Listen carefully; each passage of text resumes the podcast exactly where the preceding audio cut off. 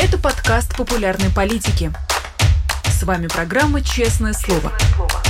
Здесь мы говорим о самом главном –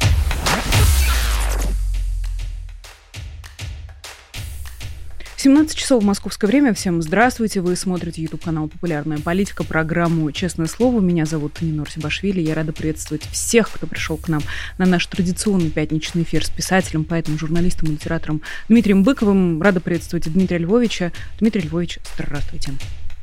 Здравствуйте, Нинор. Здравствуйте всем. Глава офиса Зеленского Андрей Ермак сравнил войну со 100-метровым забегом. Я считаю, что 70 метров мы уже пробежали, но эти последние 30, они самые тяжелые. И если ты начал видеть себя победителем, можно все проиграть. Согласны с этой оценкой? Нет. Видите, э, Ермаку, безусловно, видней. Я знаю, что он, вероятно, самый осведомленный человек сегодняшней украинской политике, второй по влиятельности после Зеленского. И лично я его немного знаю, у меня не было оснований сомневаться в его компетентности и дальновидности. Но во время войны надо говорить не только правду, скажем, осторожно. Мы прекрасно знаем, нигде не врут столько, сколько на войне. Мы знаем, что в критический момент, в патовой ситуации, когда ни одна из сторон не может переломить ход войны в свою пользу, нужно сказать что-то, что радикально подбодрило бы народ. А сказать, что мы пробежали 70 метров из 100, а можно только, ну, если действительно иметь в виду это, можно только, если есть конкретный путь разрешения конфликта. Этого пути сейчас не видно. Украина не может пойти на переговоры, и это не упрямство Зеленского, как думают некоторые. Ни на какие переговоры сейчас пойти нельзя. Украина платит слишком дорогую цену за то, чтобы закончить войну компромиссом. Никакого компромисса здесь быть не может. Россия тоже не может переломить ход войны, сколько бы ни говорили российские пропагандисты о том, что в Украине крепнет понимание, никто не может сегодня в мире противостоять армии РФ. Могут, противостоят. Противостоят довольно успешно. И, как показывает все-таки история, Бог не на стороне больших, а на стороне мотивированных батальонов. И все у Украины получается, хотя медленнее и хуже, чем хотелось бы, мы все это понимаем. Значит, э, говорить в этой действительно патовой ситуации, здесь я склонен больше верить Залужному, говорить о 70 метрах 100, то есть о том, что виден конец войны, по-моему, невозможно. Но я же, слава богу, не в позиции Ермака нахожусь. Я все-таки сторонний, хотя и очень заинтересованный наблюдатель. Поэтому э, то, что могу себе позволить я, то есть более или менее объективный взгляд на ситуацию, э, Ермак не может себе позволить. Он должен говорить слова, которые ему и его непосредственному начальнику э, обеспечат большее доверие и более теплые чувства электората. Правда, выборы в Украине, насколько я понимаю, все-таки не планируются, но людей надо поддерживать в состоянии веры, надежды, уверенности в своих силах. Я думаю, что э, примерная дата окончания войны все-таки 25 год. Хотя мне очень хочется надеяться на то, что 24-й закончит эту бойню. Вы говорили про слова поддержки. А у вас есть эти слова, Дмитрий Львович? Слова, которые могли бы поддержать людей, которые уже почти два года живут в войне. Наверное, есть, если, в общем, они продолжают меня слушать, за что им сердечное спасибо. Я ведь понимаю, что у нас с вами две основные категории слушателей. А это те очень немногие, кто остается в России способен к восприятию какой-то объективной информации, потому что э, огромное количество людей из России уехало, а те, что остаются, все больше начинают испытывать стокгольмский синдром. Мы должны это признать. Люди, остающиеся там, э, чувствуют себя все-таки свежими огурцами в бочке с огурцами солеными, и подавляющее большинство моих друзей, которые остались там, постепенно, ничего не поделаешь, переходят на путинский нарратив. Да? У нас не было выхода, а если уж начали войну, надо ее выигрывать и так далее. Поэтому одна категория наших слушателей – это немногие россияне, которые продолжают оставаться теме. А вторая категория — это слушатели заграничные, в том числе украинские. И если они продолжают нам прислушиваться для того, чтобы с нами спорить, для того, чтобы нас ненавидеть, для того, чтобы нас благодарить, неважно, в любом случае им пока интересно, наверное, мы можем какие-то слова сказать. Я э, не люблю очень говорить дежурные слова поддержки, типа того, что вы лучшие, вы вторая армия в мире, а вы противостоите абсолютному монстру. И, в общем, повторять, что война выиграна в духовном смысле, хотя э, исход ее может быть абсолютно любым, но приспичьте ему кнопку нажать, он нажмет.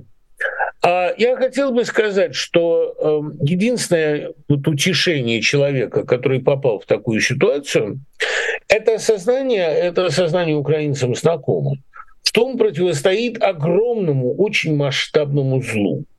А по масштабу мы своему врагу всегда равны.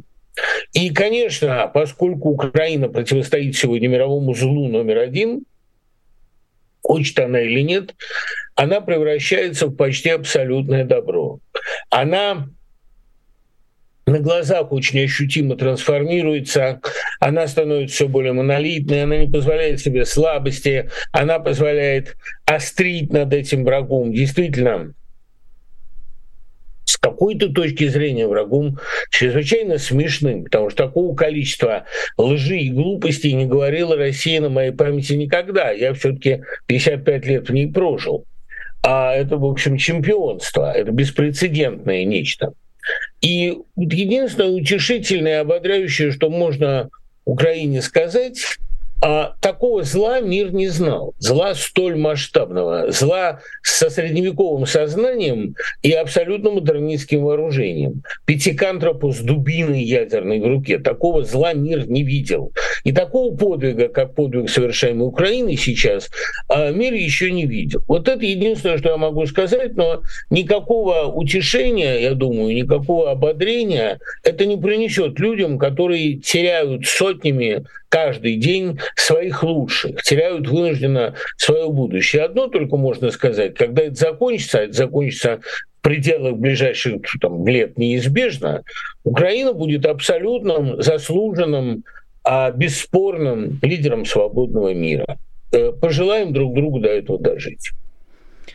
Вы сказали, что война закончится в пределах ближайших лет, и не могу не поймать себя на не то чтобы на чувстве сомнения, Дмитрий Львович, но последние несколько месяцев как будто бы показали, что э, что бы ни происходило по отношению к Путину, он или этого не замечает, и поэтому это на него не действует, или он играет совсем по своим каким-то отдельным правилам. А, вам кажется, что а, Путин все-таки близится к своему закату, или как? Без него же эта конструкция невозможна, без него продолжение или окончание войны, без его какого-то решения его судьбы, это же невозможно. Вот здесь я не согласен по обоим пунктам. Это так. редкий случай, но, во-первых, эта война сейчас уже гораздо более значима для россиян, чем Путин. Можно сказать, что если раньше основой идентичности государства был Путин как символическая фигура, сегодня уже ясно, что основой русской идентичности является война. Россия себя позиционирует как воинская держава, красиво о себе говорит, на самом деле, конечно, держава разбойная, держава насилия, цинизма, беспредела, но они называют это воинской державой, повторяют слова Александра II, постоянно приписываемые Александру III, что назначение России быть ужасом мира, что Россия э, воюет и ничего другого не умеет и не хочет. И Путин, по большому счету, ну, понимаете, ну, будет Путин, не будет Путина. А если не будет победы в этой войне, обрушится главная, а, ну, главная скрепа, главная основа российской мифологии. Россия непобедима. Она такая большая, что ее нельзя победить. Она такая терпеливая, что ее нельзя поднять на восстание. Она уже, кстати говоря, удивительно, что Россия за последние сто лет пережила два радикальнейших краха собственной государственности – но она не осознала этого как поражение. Она продолжает думать, что она непобедима в военном смысле, что если они же пишут об этом все военкоры, если русские к вам пришли, вам надо немедленно сдаваться очень быстро, потому что никто не может русским противостоять. Это такие особые люди. Они не умеют жить. Я, я пересказываю вам новую военную мифологию, как она сейчас выглядит. Мы не умеем жить, мы не умеем торговать, мы не умеем производить. Но мы можем всех убить, вас всех убить. Мы не имеем, мы можем с вами такое сделать, что вам не снилось в кошмарном сне. Мы сами жить не будем, но и вам не дадим. Вот это такое представление о России как об абсолютном монстре, как о беспрецедентном непобедимом зле. Об этом Марья Васильевна Рознов сказала первой, задолго еще до того, как остальные начали понимать. Она еще в 19 году сказала, «Э, все хотят быть хорошими. Русские гордятся тем, что они плохие, что они самые плохие, хуже всех, что хуже быть нельзя это стало основой идентичности. И на этой основе они выстроили сегодня новый национальный миф. Тут уже совершенно не важно, Путин, не Путин. Если мы всех не убьем, то мы проиграли. Если мы всех не запугали, то мы проиграли. У нас есть сегодня один выход. Победить любой ценой, положить все население, но победить водрузить русский флаг на Крещатике, и потом 80 лет слагать легенды об этой победе, снимать фильмы об этой победе, учить детей этой победе и так далее. Конечно, ничего этого не будет, и по моим ощущениям у России элементарно нет ресурса вести эту войну э, дольше полутора-двух лет. Но э, я пересказываю вам, как выглядит новый миф. В этом плане Путин э, фигура промежуточная. Да, он поднял Россию с колен, спасибо. Он вернул Россию в то состояние, в котором она должна находиться, отнял у нее последние иллюзии и сделал ее э, вот такой державой самоубийцей, державой камикадзе, самураем, там, как хотите хотите. Державы, у которой нет никакой перспективы, кроме как вести вечную войну всех против всех. Поэтому я думаю, что ни Путин, ни выборы ближайшие, ни реальная жизнь или смерть Путина, ни состояние его здоровья никакой роли не, не играют уже. Путин ввел страну в то состояние, это, кстати, очень важно, то состояние, когда уже не важно, кто ею управляет двойник, машина, органчик в голове, как у Салтыкова-Щедрина. Россия вошла в состояние войны. А в состоянии войны а, власть не выбирают власть в это время является чисто символической. И совершенно не важно, кого туда посадить. Там Рамзана Кадырова, Дмитрия Патрушева, неважно. Состояние войны вообще не предполагает рассудка. Состояние войны предполагает всех убивать, денно и ночно, жить мыслью об убийстве, простить всех убийц, выпустить их из зоны, послать их на фронт, сделать их убийцами. Война не предполагает ни комфорта, ни утешения, ни, ни загробной жизни, ни религии. Война предполагает убийство. Ничего, это чистое опьянение кровью. Вот теоретически они себя в это состояние вогнали. Обратите внимание, что у России никаких других новостей, кроме войны, ну еще сближение с Китаем, которое фактор стратегической устойчивости в войне, ничего, кроме этого, реально не осталось. Поэтому думаю, что политической жизни на протяжении этой войны в России не будет никакой. Но внутри этой войны происходят, э, продолжают происходить совершенно чудовищные э, события. Не могу не вспомнить здесь, например, новость последних дней речь о помиловании э, Канюса, который это вот молодой человек, который три часа убивал свою бывшую девушку. Э, его помилование Дмитрий Песков объяснил искуплением кровью, не называя Канюса по фамилии, но все поняли, о чем идет речь. Параллельно с этим у нас даже есть небольшая статистика о том, что Путин, например, помиловал как минимум 17 человек, совершивших громкие убийства, и как вы относитесь, например, к этой риторике? Не, так, э, не такая уж была обыденность услышать со стороны условно официального Кремля слова про искупление кровью. Все-таки это была прерогатива одной республики, насколько, насколько мне известно. Но Нет, сейчас так говорит даже Дмитрий Песков. Вот именно эта риторика Пескова а меня убедило окончательно, что опьянение кровью, кровавое бражничество вошло вот в эту принципиально новую стадию. Вот действительно Пехтелева, которую убивали три часа, которую нанесли 111 ран. Причем, видимо, действительно, а, она до последнего момента не понимала, что ее будут убивать, так вот как гражданское общество в России. Это же был ее бывший. И она пришла к нему, хотя она прекрасно понимала, насколько он опасный человек, и она понимала все угрозы, но она не верила до конца, что он вот настолько переродился. Очень многие, живя в России, тоже не верят до конца, что их будут убивать по-настоящему всерьез. Что Саша Скочеленко попросили 8 лет за ценники в магазине а убийцу выпустят как искупившего кровью. Основное понятие в сегодняшней России – кровь. Кровь, национальность, раса, кровь и почва. Это весь э, арсенал фашистской идеологии, он воскрес. И никогда еще, кстати, я должен сказать, никогда еще в истории такая большая страна, вооруженная ядерным оружием, не была так одержима кровавыми фашистскими бредовыми идеями. Все-таки Германия, хотя и подмяла под себя всю Европу, она не имела ни такого людского, ни такого территориального ресурса. И в конце концов ее оказалось возможно разделить на зоны влияния. С Россией ничего подобного сделать нельзя.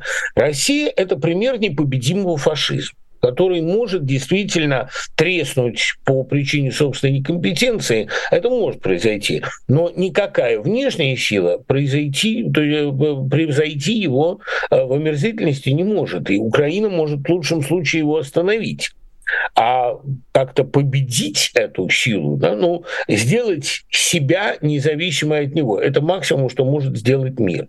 Давайте называть вещи своими именами. Россия потерпела полное поражение по всем фронтам, кроме поражения физического. Поражение моральное, духовное, юридическое, финансовое, все политическое полное, да, но при этом Россия не потерпела того главного поражения, в результате которого она могла бы измениться. Она может бесконечно продолжать воевать.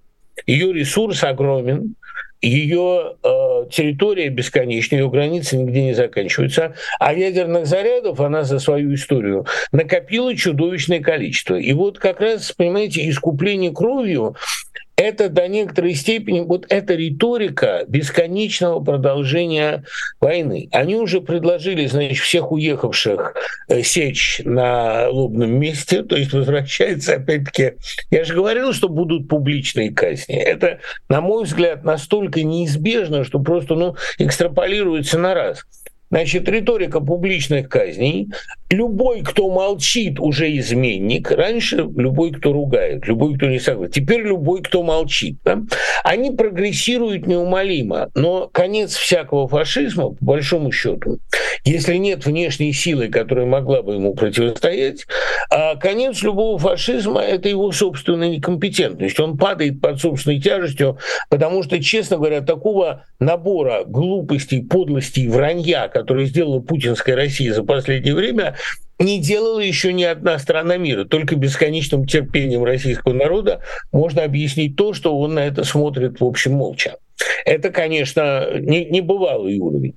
Но э, приходится признать, что никакая победа над Россией военным путем невозможна. Никакая победа путем санкций, постепенного экономического удушения. Нет. Вся надежда на то, что любой фашизм – это улитка самоуничтожения. Вот такая. Да? Это бесконечное, э, в данном случае, конечное самоубийство. Я думаю, что э, резервы этого режима при таких методах саморазрушения как раз на полтора-два года и должно хватить. Разумеется, это будет воспринято миром как победа. Но на самом деле это самоуничтожение зла, потому что единственный удел зла, его предел, предел его активности, это уничтожить себя. Это его главная цель. Главная цель всякого маньяка, как показал в свое время Щеглов, это самоуничтожение. Этим самоуничтожением он и занимается. Пока оно произойдет, никакие другие меры воздействия, я думаю, ни к чему не приведут. Ну, кажется, что для, самоунич... для самоуничтожения э, нужен какой-то размах, разгон. А если всю жизнь, простите, э, ползать на коленях, то там и падать невысоко. Можно чуть-чуть проползти, упасть, потом снова подняться, и снова проползти, снова упасть. Или мы не в этой ситуации, не, Дмитрий Львович? Не, не, ну разгон здесь порядочный, конечно. Давайте уж не прятаться от того факта. А, я вам приведу такой пример странный. Вот сегодня 60 лет Михаилу Ефремову. Я поздравляю его сердечно, люблю очень этого человека, верю в его скорое освобождение. Верю, что мы узнаем когда-нибудь и довольно скоро о полной его невиновности. Вообще много интересного узнаем об этом деле, обо всех, кто раскручивал во всех доступных СМИ ненависть к нему, обо всех, кто лгал о нем. Все это мы узнаем. Ведь я помню, что там слово сказать в защиту Ефремова было невозможно. На тебя кидались затаптывать. В России вообще опасно кого-либо защищать. Надо всегда присоединяться к травле, а стоять на пути у травли – это самое рискованное дело. Так вот, я помню 50-летие Михаила Ефремова 10 лет назад. Мы отмечали его тогда в Крокус-Сити-Холле. За эти 10 лет Россия проделала путь невероятный, фантастический, больше, чем за 30 предыдущих. Процесс ее фашизации, ее оглупления, деградации всех институтов, эмиграции всех несогласных, уничтожения всех борющихся, этот процесс был стремителен, нарастал лавинообразно и сегодня достиг скорости поистине критической. Понимаете, скорость, с которой страна убивает себя в стену, это вот тот самый разгон, которого вам не хватает. Вот вы говорите, да, можно было бы там постепенно поползли, встали на колени, полежали, опять встали. Это было возможно до февраля прошлого года. Сегодняшняя Россия, которая сделала этот шаг, которая вступила в войну, она ускорила свою историю радикально. Э, Путин мог держаться бесконечно долго если бы не начал военные действия против Киева. Но после Бучи и после Херсона, после Мариуполя у этой страны нет никаких тормозов. Она движется а, в направлении бездны с исключительной скоростью. И остальной мир ничего не может с этим сделать. Остальной мир не может ни остановить, ни затормозить этого движения. Вот там есть некоторые авторы оптимистические, которые говорят, что Россия сейчас могла бы себя переучредить, выработать для себя не воинскую, а посредническую функцию, стать таким посредником между Западом и Востоком. Нет, ничего подобного. Никаких иллюзий здесь быть не должно. Россия несется к полному безоговорочному переучреждению, к полному самоуничтожению. Та страна, которая будет, не будет с российской историей и культурой иметь практически ничего общего. Там прав пастухов переучреждаются не последние 30, а последние 500 лет. Тут это э, тупик, в который страна себя загнала без каких-либо усилий мирового сообщества и без каких-либо попыток остановить это дело. Это нормальное продолжение. Вектор не изменился совершенно. Вектор движения, по которому Россия так или иначе ориентируется последние 30 лет. Изменилась скорость. И эта скорость стала сейчас критической. С каждым днем этот локомотив, летящий в бездну, набирает обороты. Меня довольно часто спрашивают, какая сейчас самая актуальная книга. Сейчас надо читать и перечитывать роман Золя «Человек-зверь». «Человек-зверь» — это одна из самых страшных и неприятных книг мировой литературе. Это история маньяка-убийцы. Он работает э, машинистом поезда. Он гибнет там в конце, естественно, самоуничтожение – это потолок всякого маньяка. И дальше солдаты, которые не знают, что машиниста нет, они заполняют вагоны и со страшной скоростью несутся в тупик и скрывают из стопки, а они поют пьяные патриотические песни и раскачивают вагон. Вот этим апокалиптическим зрелищем, этим страшным финалом заканчивается, наверное, самый мощный роман Золя. И это солдатня, орущая пьяной патриотические песни, летящие в бездну, это и есть апофеоз деятельности всякого маньяка. То, что мы сегодня наблюдаем, это очень быстрый процесс. Поэтому я э, в который раз уже должен повторить великую мысль Владимира Мотыля из его фильма «Багровый цвет снегопада». России ничего не надо делать, она сделает все сама. Я думаю, что ее э, военное уничтожение, перемалывание ее армии – это не дело Украины. Она перемалывает себя сама с опережающей динамикой. Я хотела вас как раз спросить, Дмитрий Львович, э, как при при таком положении дел Владимиру Путину хватает спокойствия, что ли, и такого детского любопытства интересоваться возрастом льда в Антарктиде на одном из совещаний в Кремле. Он дважды возвращается к этому вопросу с очень таким, с таким э, усердием, очень дотошно пытается выяснить, так сколько же все-таки там миллионов, миллиардов лет этому льду несчастному, который там на этом месте. Ну, оказывается, он в курсе, в курсе того, что в России не надо ничего делать. Или почему он так себя ведет, Дмитрий Львович? Вы можете ответить на этот вопрос? Ну, начнем с того, что Путин вообще, так сказать, не гений оперативных реакций. Всякий раз, как надо на что-нибудь отреагировать, он исчезает непонятно куда. В каком бункере он пересиживает все российские катастрофы, начиная с Курска, Беслана и так далее, мы не знаем. Насчет второго, безусловно, правы. А, управлять Россией бессмысленно. Россия управляется Господом Богом, так считает российское чиновничество. А ведь ничего оно не делает. Оно действительно занимается имитацией лояльности и больше ничего. Попытайтесь вспомнить в России после Кудрина, который то знаменит был только бесконечным накоплением кубышки, вспомнить в России хоть одного государственного мужа со своей концепцией развития страны. Ну, вспомните хоть одного государственного деятеля, который предложил бы масштабный проект реформ, а, цель какую-то, смыслы, как они любят говорить, как раз множественное число слова «смыслы» — это признак безнравственной, безграмотной современной государственной риторики. Майские указы были, Дмитрий Львович, майские указы. Ну, ну хорошо, а майские указы содержательно, в чем они заключались? То есть майские указы – это 12-й год вообще. Да? да Я да. это помню хорошо. Что нам дали майские указы? И, кстати говоря, что сделано было после майских указов? Там проблема была всем дать жилье, насколько я помню.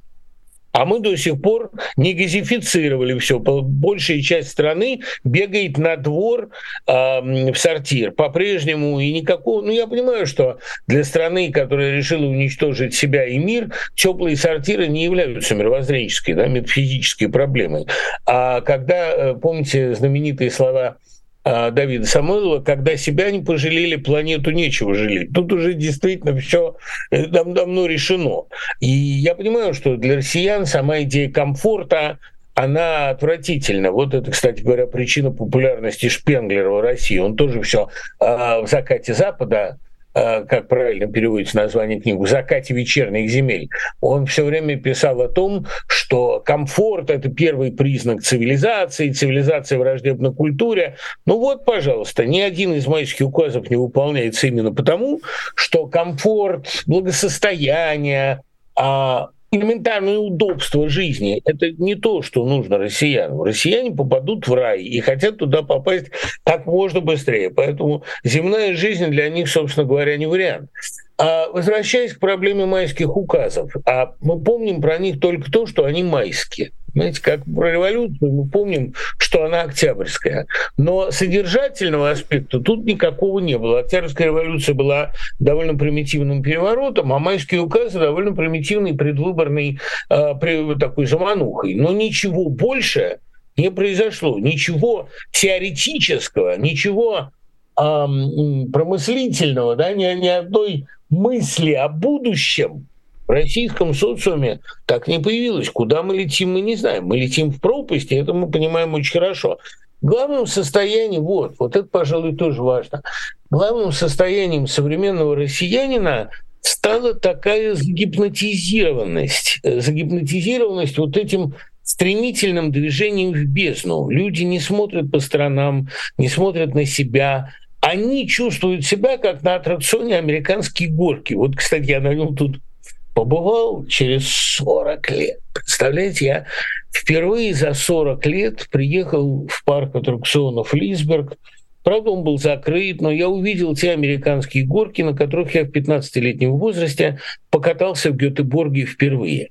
И меня поразило тогда, что все мысли выдувают из головы. Когда ты летишь стремглав по этой спирали, у тебя мысли, рефлексии, сознание не остаются. Ты даже не смотришь по сторонам. Мне очень хотелось увидеть мир, несущийся меня на такой скорости. Но мне оставалось только зажмуриться. Вот сегодняшняя Россия чувствует себя как ребенок на американских горках. Она уже вошла в мертвую петлю, она переворачивается, ее крутит туда-сюда.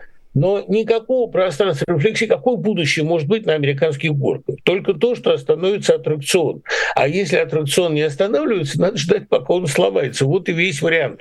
То есть, э, к сожалению, за последние 25 лет российской истории не появилось во власти, во власти или около нее ни одного человека, включая Пескова, включая Суркова, то есть этих говорящих голов, ни одного человека, который мог бы внятно, без мистических туманностей, конкретно обозначить, чего мы делаем и чего хотим.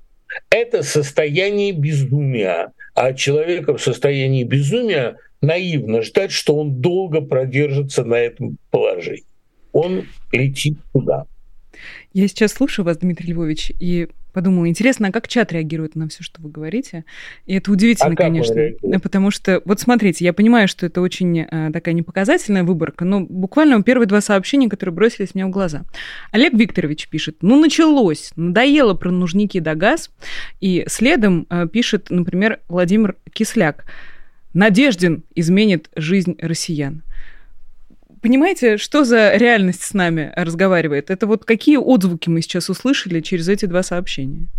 Ну, это понятно, что им надоело про газ и про сортиры, потому что в этом плане ничего не меняется. Да? Хотелось бы говорить о чем-то величественном. И, конечно, погибать и убивать это гораздо более романтично, чем гадить на морозе. Это совершенно очевидно. Да?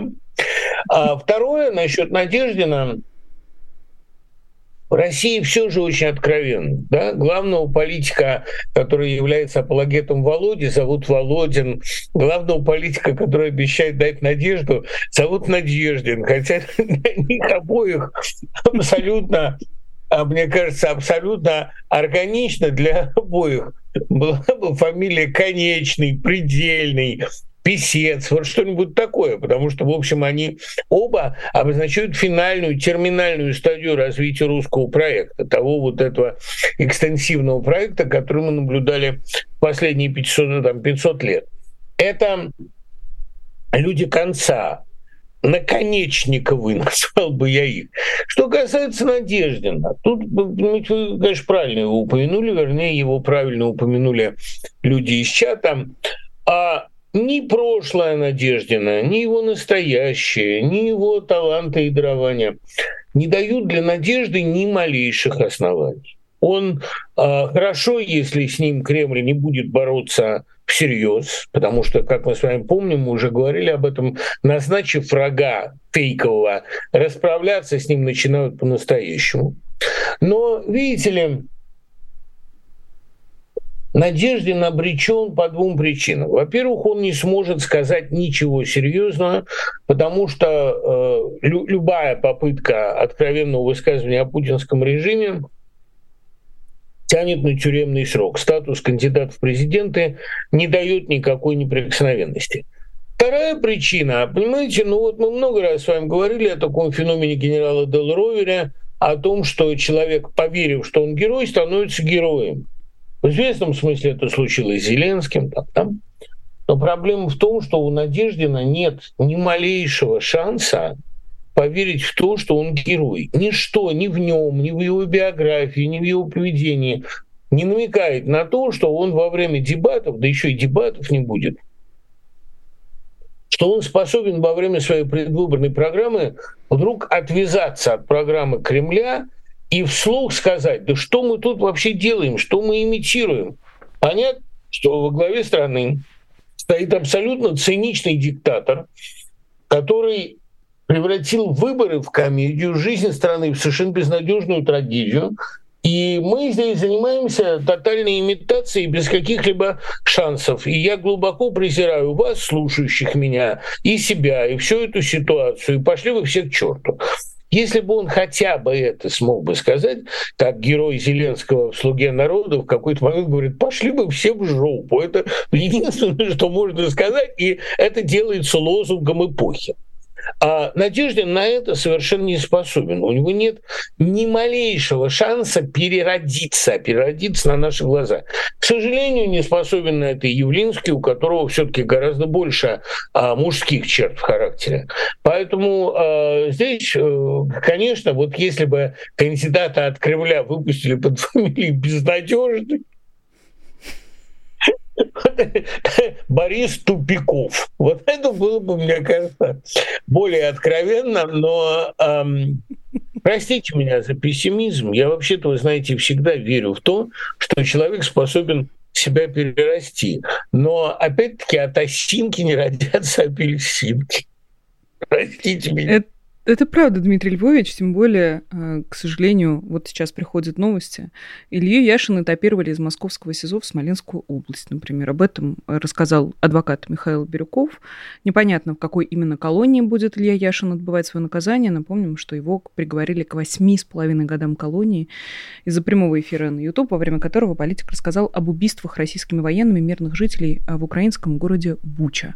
Э, такой вот, вот... вот подождите. Вот, кстати говоря, насчет насчет, насчет Яшина определенные надежды у меня как раз есть. Могу сказать, с чем это связано. Я почитал его книгу, вышедшую во Freema Letters, а книгу о том, что сопротивление необходимо и не безнадежно, и более того, что сопротивление полезно. А тут ведь вот какая вещь. К сожалению, это тоже большинство людей не учитывает. Когда вы начинаете, ну сейчас как бы это так сформулировать, чтобы это было нагляднее. Понимаете, когда в организме человека накапливается патологическое количество шлаков, невыводимых оттуда, эти шлаки начинают решать за него, думать за него, начинают отравлять его организм, начинают работать как внутренний орган, принимающий решения. Когда у человека в голове слишком много вредных убеждений, эти вредные убеждения, опять-таки, думают за него, программируют его подсознательно. Это не безобидная вещь.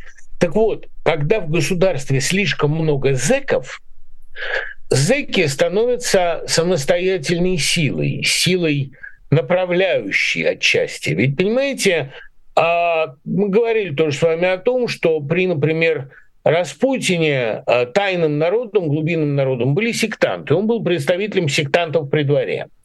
При э, Путине Пригожин был представителем глубинного народа зэков. Сегодня именно заключенные, э, настоящий глубинный народ России, определяющий и ее этику, и ее блатной кодекс, и ее словарь, что Гусейнов давно уже показал, и именно за это. Это клаачный язык, но это язык зоны. Именно Гусейнов за это был подвергнут такой травле, и, слава богу, вовремя уехал. Так вот, что мы сегодня наблюдаем? Мы наблюдаем сегодня страшное перепроизводство репрессированных. Это единственное производство, а, ну, две вещи Россия производит сегодня в изобилии и очень хорошо. Это иммигранты и зэки. Кто не успел уехать, становится зэками а, с неизбежностью. И вот, понимаете,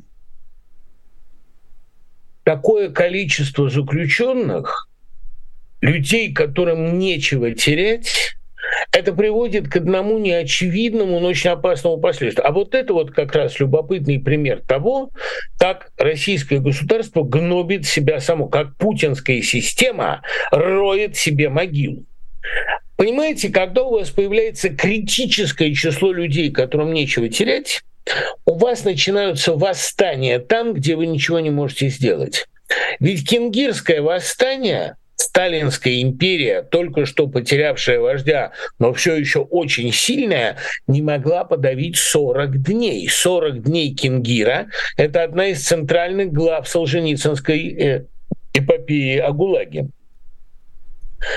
Восстали они, руководимые майором Кузнецовым, контрразведчиком, который сел а, по фальшивому обвинению и который, собственно, очень профессионально организовал сопротивление Кингир был раздавлен танками. Там людей просто месили гусеницами. А все, кроме танков, оказалось бессильно. Так вот, сегодня в России количество заключенных, и это заключенные непростые, это очень серьезный человеческий материал. Количество заключенных в нынешней России давно перешло критическую черту.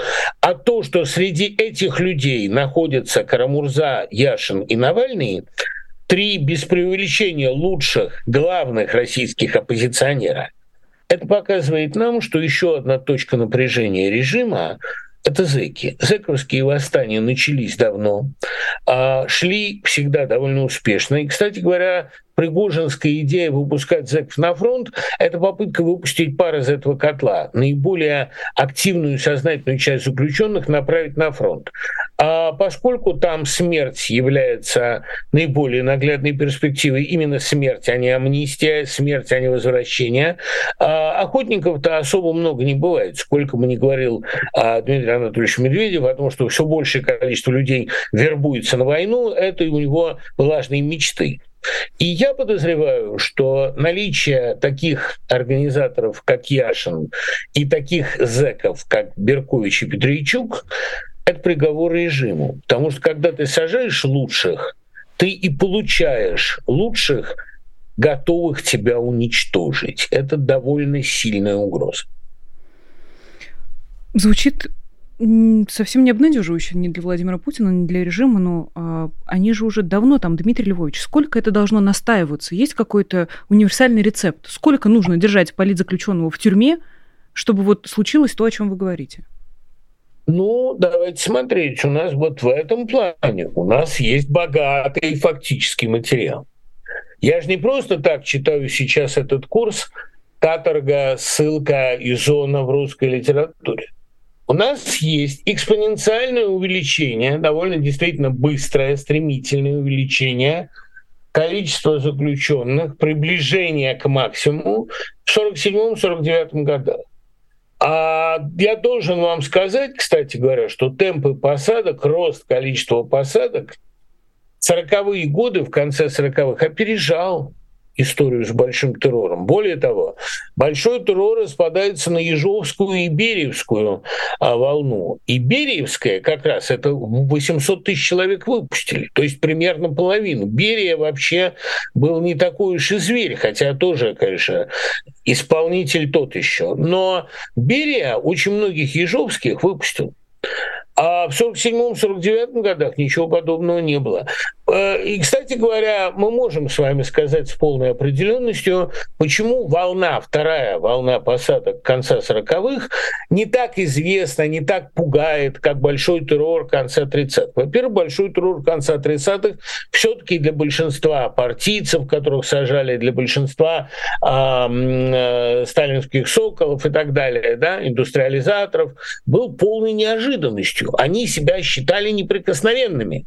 Терроре конца 40-х уже ничего неожиданного не было, и львиную долю арестованных составляли повторники, то есть те, кого брали вторично. Второе, кроме того, уже всех сколько-нибудь ярких людей посадили, уже сажали низовую Россию. И именно поэтому это не вызвало такого э, ужаса, шока, паники и так далее. Люди шли э, в кандалы уже более или менее будучи к этому готовы. «Спокойствие ведомых под обух» написал об этом Солженицын в поэме «Дороженька».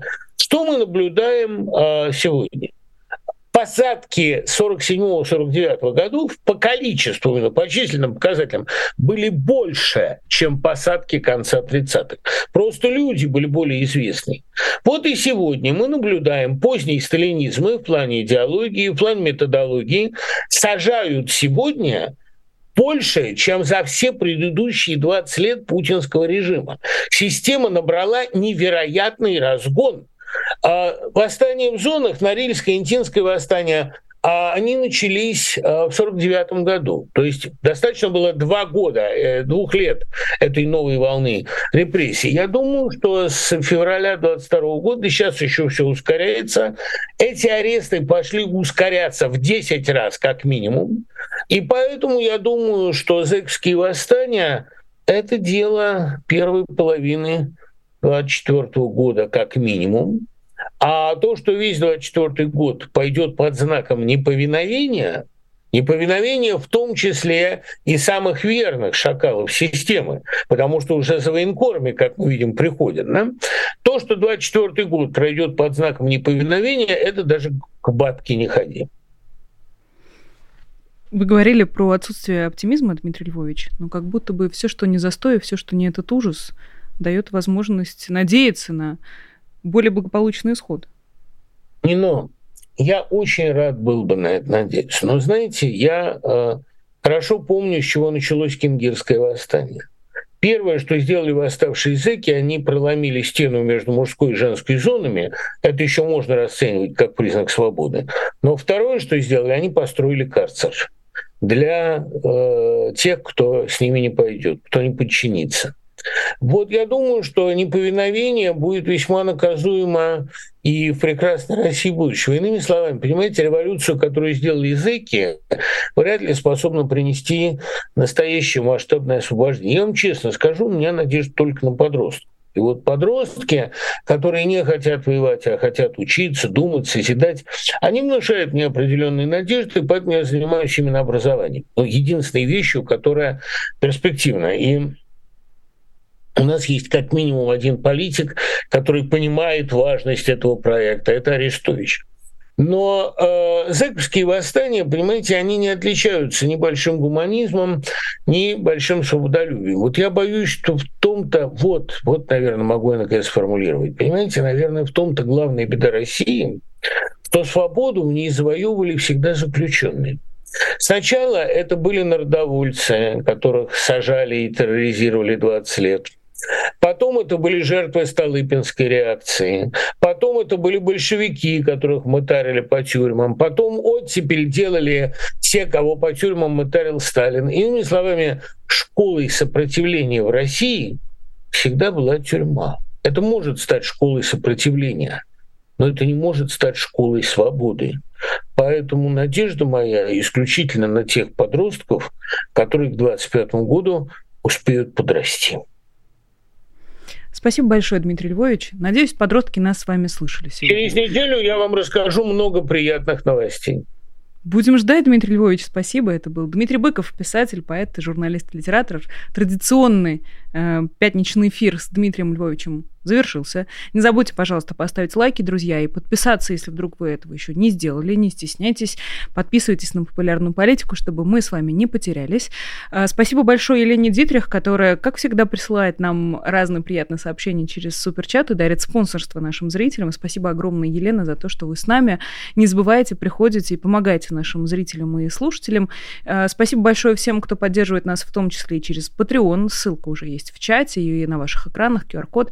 Также вы видите всех, кто это уже сделал. Отдельная вам, дорогие друзья, от меня благодарность. Меня зовут Нинор Сибашвили. Увидимся с вами уже на следующей неделе на популярной политике и не только. Всего доброго, до скорой встречи и пока. Вы слушали подкаст «Популярной политики». Мы выходим на Apple Podcast, Google Podcast, Spotify и SoundCloud. А еще подписывайтесь на наш канал в YouTube.